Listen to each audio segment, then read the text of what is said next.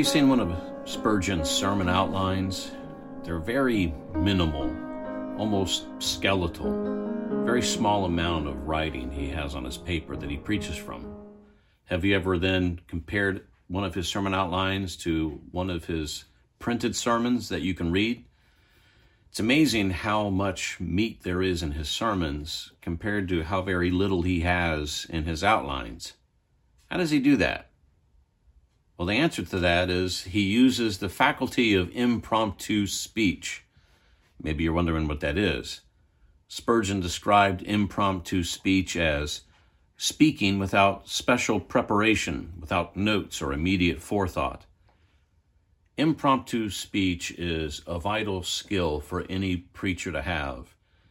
And it's so vital of a skill that uh, Spurgeon called it the noble power, and he instructed his preaching students to learn this noble power as best they could. How can we learn this noble power of impromptu speech? That's what we're going to talk about in today's video.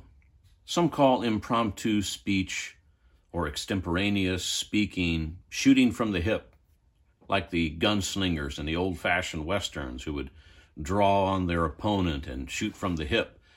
They would shoot without aiming their pistols. They would shoot by instinct. And if you were good at it, then you won the duel. And if you were bad at it, then sometimes you would have very severe problems. And the same is true with preaching. When it comes to speaking extemporaneously or using the faculty of impromptu speech, if you do it well, then you're going to have a really great sermon. If you don't do it well, then you could have some real problems in your preaching. Spurgeon taught his preaching students that this was a skill they needed to develop. However, he advised them not to deliver their sermons uh, in this way as a general rule. In other words, he wanted them to plan their sermons and to study for their sermons and labor over preparing the sermon outline and learning the sermon topic and the passages that are in the sermon. But he did not want them to plan every single word. Use your sermon outline as a scaffolding upon which you build, uh, through extemporaneous preaching, the structure of your public sermon. On this, Spurgeon was emphatic. He said, If we can study and do not, if we can have a studious ministry and will not, we have no right to call in a divine agent to make up the deficits of our idleness or eccentricity. That is, the ability to speak extemporaneously or the faculty of impromptu speech is not a replacement for study. We should be studying, but we just use the skill of impromptu speech to help us as we deliver the sermon that we have studied for. Spurgeon added, If you seek this gift as a pillow for an idle head, you will be mistaken, for the possession of this noble power will involve you in a vast amount of labor in order to increase it and even to retain it. In other words, impromptu speech used in preaching does not deliver us from studying more.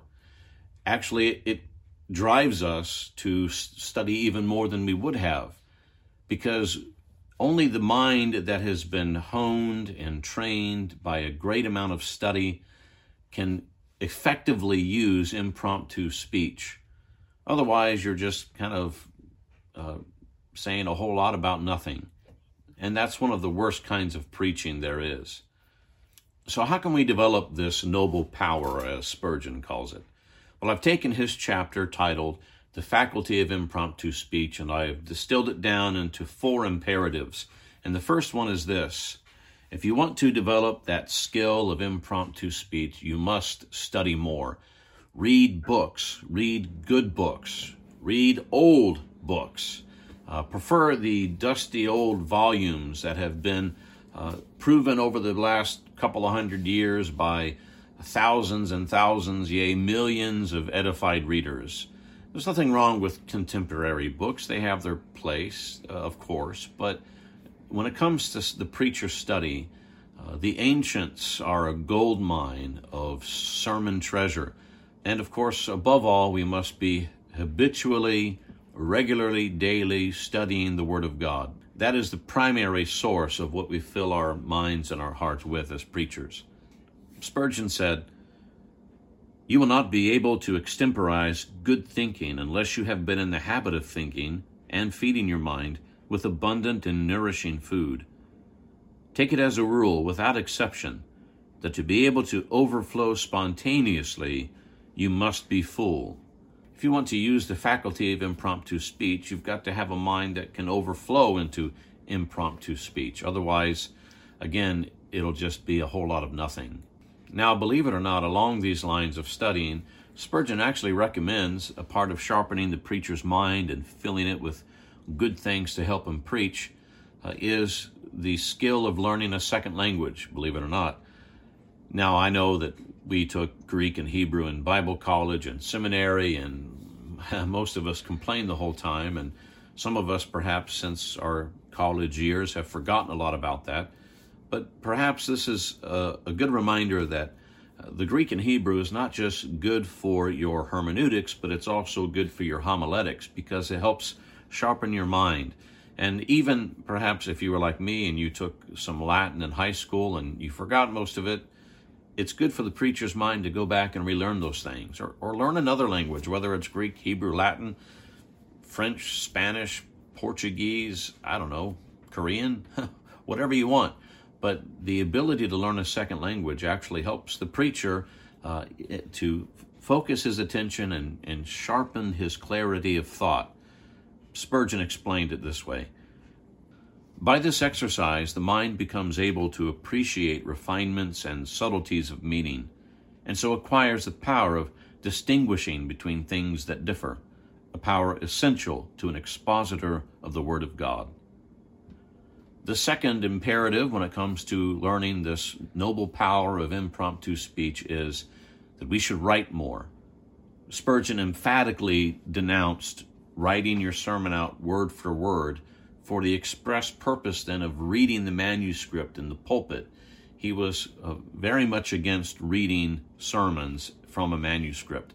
But he did say that students of preaching and preachers in general should learn to write a lot because good writing makes for good preaching.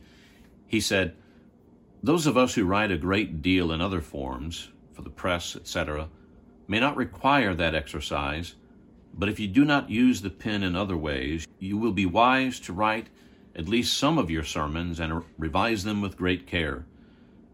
To excel in preaching, you need to be good at writing. So start a blog or write a journal or write your sermons out every week, word for word, or even start writing a book. Whether or not anyone reads your blog or whether or not your book ever gets published or whether or not uh, you know, you become a professional writer. That's not the point. The point is it will help you to be a better preacher. And if you're called to preach, then that's the most important thing, isn't it? The third imperative is practice more. Practice preaching every chance you can get. If you're not uh, in pastoral ministry, then preach in a nursing home or teach in a Sunday school or, I don't know, run a home Bible study, something. Do whatever you can to be in the practice of preaching more. Only through a great deal of practice can you develop the skill of impromptu speech, and only through a great deal of preaching can you retain this skill. You can lose it. Regarding practice, Spurgeon said, Students living together might be of a great mutual assistance by alternately acting the part of audience and speaker, with a little friendly criticism at the close of each attempt. So maybe you have a friend in the ministry, or maybe you have a friend that's training for the ministry as you are. What you should do is practice preaching to one another if you don't get the opportunity to regularly preach somewhere else in some ministry fashion. You need to be practicing, you need to be preaching, or you'll never develop these skills the way that they need to be developed. Surprisingly, Spurgeon also said that we should practice impromptu speech in private. He actually recommends as you write your sermon, as you think about complex subjects, as you try to refine certain propositional statements, that you say it out loud. Yes, talk to yourself. Um, some people say you shouldn't talk to yourself. Some people may think it's a mark of being jumbled in your brains, but it's actually a good exercise to help you think with clarity and, and speak extemporaneously. Spurgeon explained it this way Thought is to be linked with speech. That is the problem. And it may assist a man in its solution if he endeavors in his private musings to think aloud. So has this become habitual to me that I find it very helpful to be able in private devotion to pray with my voice. Reading aloud is more beneficial to me than the silent process.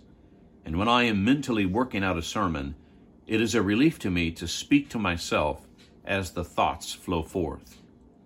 He continues Good impromptu speech is just the utterance of a practiced thinker, a man of information, meditating on his legs, and allowing his thoughts to march through his mouth into the open air. Think aloud as much as you can when you are alone, and you will soon be on the high road to success in this matter. So when you read, read out loud. When you pray, pray out loud. It's actually good practice for impromptu speech. So the fourth imperative is pray more. And what I mean by that is what Spurgeon said the preacher must cultivate a childlike reliance upon the immediate assistance of the Holy Spirit. So pray for the Holy Spirit to help you. Pray for the Holy Spirit to guide you in your preaching, to give you that uh, uh, divine assistance that all preachers need when we are behind the pulpit. Depend upon the Holy Spirit, and He will not fail you. Spurgeon explained The divine mind, beyond a doubt, comes into contact with the human intellect, lifts it out of its weakness and distraction, makes it soaring and strong, and enables it both to understand and to express divine truth in a manner far beyond its unaided powers. Now, in closing, let me just say I know uh, that many preachers will refrain from impromptu speech and will write out as much of their sermons as possible word for word and use those near word for word manuscripts in their preaching because they are afraid of failing. Nobody wants to stand before a crowd and have a mind go blank. And let's be honest, those of us preachers who rely a lot on impromptu speaking when we're preaching, we have all had our minds go blank. And it can be a little embarrassing. Uh, but understand that your people understand. Everybody has these problems, whether we're speaking publicly or even in conversation. So don't let fear of going blank in the pulpit inhibit you from practicing impromptu speech. Again, you get better with practice, and it's a skill that grows as you use it. Spurgeon encourages us with these words My brethren, if the Lord has indeed ordained you to the ministry, you have the best reasons for being bold and calm. For whom have you to fear? You have to deliver your Lord's errand as he enables you. And if this be done, you are responsible to no one but your heavenly Master, who is no harsh judge. If God has called you into the ministry and you know this, then you have nothing to fear. The God who has called you is the God that will equip you. And the God that will equip you is a gracious and generous God, and He gives His men, as they preach, abilities. So trust in God. Don't fear failure. Don't let this fear of the crowd, of failing, of mind going blank, inhibit you from practicing and using the faculty of impromptu speech.